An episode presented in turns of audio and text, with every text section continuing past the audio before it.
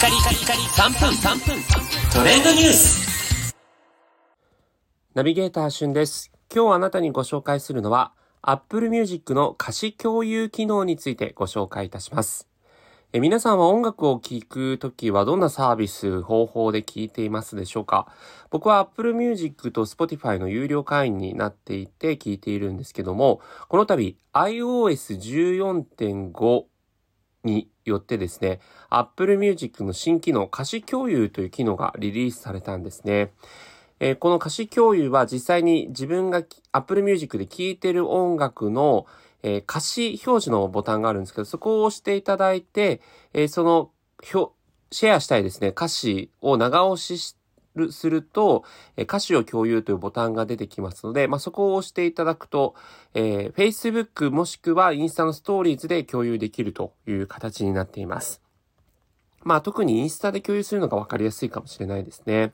はい。で、この共有、えっと、全部で今のところ150文字以上、あ、100文字文字以内のかあの歌詞を共有できるというところがありますので、まあワンフレーズとか、ちょっとここの一番の歌詞みたいなね、ものが好きとか、えーそういったもので共有することも可能かなと思います。150文字って結構、あの、意外にも多いですからね、歌の場合ですと。はい。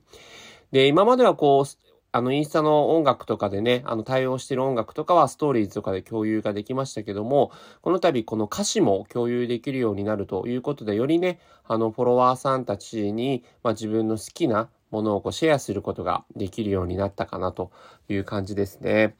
まあ僕もあの音楽を聴いててすごいいい歌詞だなと思ったところは自分で文字を打ち込んでシェアをしたりとか、えースクショしてシェアをしたりとかそういったこともありましたけども、今回からはですね、こんな感じで公式に Apple Music の公式機能として歌詞を共有できるという風になりましたので、えー皆さんのですね、お気に入りの歌詞を共有しつつ、まあ、あとインスタでね、あの音楽流せる機能、対応してる曲はありますので、それで音楽を流すなんていうね、あの、連動した、え形でシェアするのもいいんじゃないかなというふうに思います。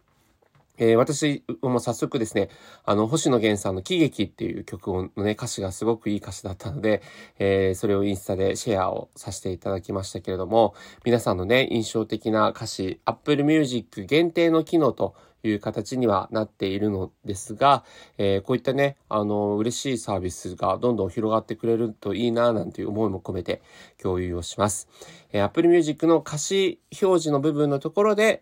えーシェアしたい歌詞をぜひ長押ししてみてください。それではまたお会いしましょう。Have a nice day!